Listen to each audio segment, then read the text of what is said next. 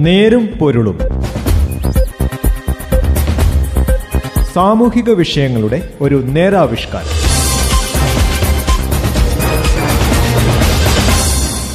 നമസ്കാരം. നേരും പൊരുളിന്റെ പുതിയൊരു അധ്യായത്തിലേക്ക് സ്വാഗതം. ഇന്ന് ഈ പരിപാടിയിൽ ഞാൻ ജോസഫ് പള്ളത്ത്. അപൂർവ രോഗങ്ങൾ ബാധിക്കുന്നവരിൽ എൺപത് ശതമാനവും കുഞ്ഞുങ്ങളാണ്.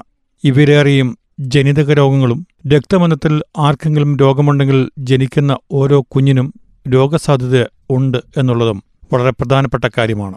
അതുകൊണ്ടുതന്നെ നമ്മൾക്ക് അപൂർവ രോഗനയം അനിവാര്യമാണ്. നേരുംപൊരുളിന്റെ ഇന്നത്തെ അധ്യായം ഇതിലേക്കാണ്. ലോകവും സാങ്കേതികതയും വളരുന്നതൊപ്പം മനുഷ്യരാശിക്കു മുന്നിലെ ഭീഷണികളും വലുതാകുന്നുണ്ട്. ആരോഗ്യമേഖലയിൽ ഒട്ടേറെ മുന്നേറ്റങ്ങൾ നാം കൈവരിച്ചിട്ടുണ്ടെങ്കിലും ചില രോഗങ്ങൾ നമുക്ക് പിടിതരാതെ വഴുതിമാറുന്നു. അപൂർവ രോഗങ്ങൾ എന്നറിയപ്പെടുന്ന ഇത്തരം രോഗങ്ങളിൽ ഭൂരിഭാഗവും ജനിതക രോഗങ്ങളാണ്.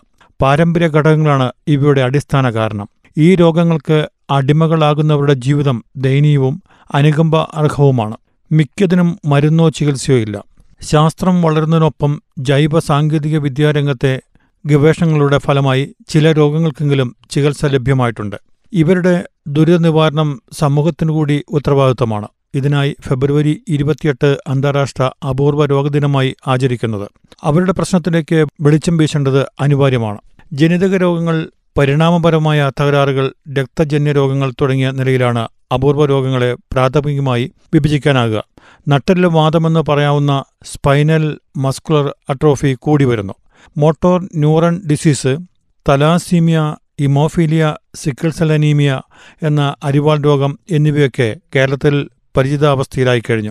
അപൂർവ രോഗങ്ങളെന്നാണ് പേരെങ്കിലും പലതും അപൂർവമല്ലെന്ന നില. ഇത്തരം രോഗങ്ങൾ കണ്ടെത്താനുള്ള സംവിധാനവും പരിശോധനാ കേന്ദ്രങ്ങളും ഇല്ല എന്നതാണ് നമ്മുടെ വലിയ പരിമിതി. രോഗം കണ്ടെത്തിയാൽ തന്നെ ചികിത്സയ്ക്ക് പരിശീലനം നേടിയ ഡോക്ടർമാരുടെ അഭാവമാണ് പ്രധാനപ്പെട്ട മറ്റൊരു പ്രശ്നം. പുതിയ രോഗങ്ങളെ അറിയാനും അവയുടെ പ്രതിരോധ രീതികൾ സ്വായത്തമാക്കാനുമുള്ള അവസരം അവർക്ക് കൈവരുന്നില്ല. ഏതെങ്കിലും ഡോക്ടർ സ്വന്തം താൽപ്പര്യത്താൽ ഇത്തരം തുടർ പഠന സാധ്യത പ്രയോജനപ്പെടുത്തുകയാണ് ഇപ്പോഴത്തെ പതിവ്.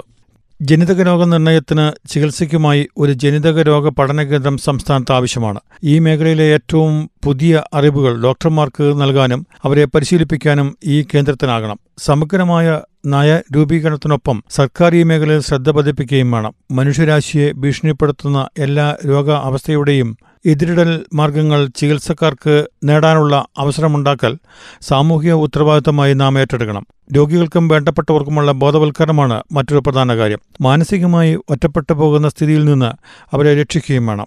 അപൂർവ രോഗത്തിന്റെ ഇരകൾ മിക്കവാറും ചികിത്സ തേടിപ്പോകുന്നത് സംസ്ഥാനത്ത് പുറത്തേക്കാണ്. ഇത് സാമ്പത്തികമായ പ്രശ്നങ്ങൾ ഏറെ ഉണ്ടാക്കുന്നു. സർക്കാരിന്റെ ആരോഗ്യക്ഷേമ പദ്ധതികളും ഇൻഷുറൻസ് പദ്ധതികളുമൊന്നും ഇത്തരം രോഗങ്ങളെ പരിഗണിക്കുന്നേയില്ല. ഇവിടെയാണ് സമഗ്രമായ നയത്തിന്റെ പ്രസക്തി. അടിസ്ഥാന സൗകര്യങ്ങൾ ഉറപ്പുവരുത്തുന്നതും തുടർ പഠനങ്ങൾ സാധ്യമാകുന്നതുമായ സമീപന രേഖയായിരിക്കണം അത്. ഒപ്പം ബോധവൽക്കരണവും സാമ്പത്തികമായ ഉൾക്കൊള്ളലും അതിന്റെ ഭാഗമാകണം.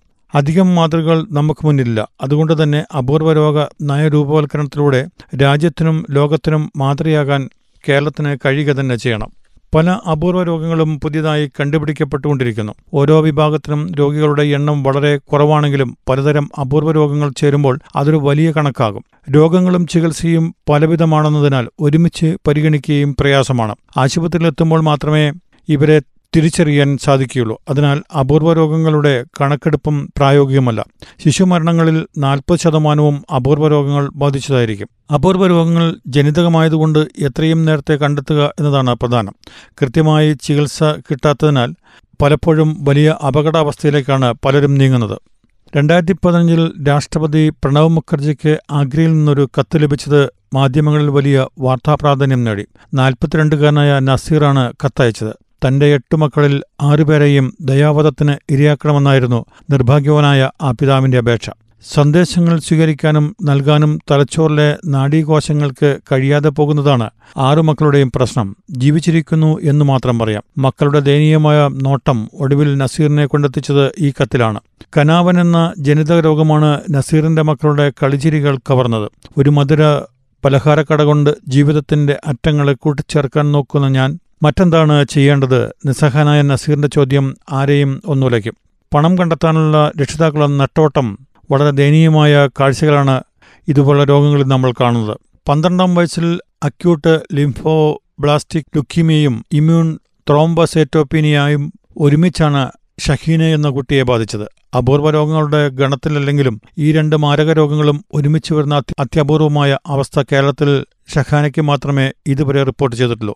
ഇതുപോലുള്ള മാരക ജനിതക രോഗങ്ങൾ കൊണ്ട് ബുദ്ധിമുട്ടുന്നവർക്കായിട്ട് പ്രത്യേക സംവിധാനങ്ങൾ ഒരുക്കുക എന്നത് നമ്മളുടെ കടമ തന്നെയാണ്. നെരുമ്പുരളിന്റെ ഇന്നത്തെ അധ്യായം ഇവിടെ അവസാനിക്കുന്നു. നന്ദി. നമസ്കാരം.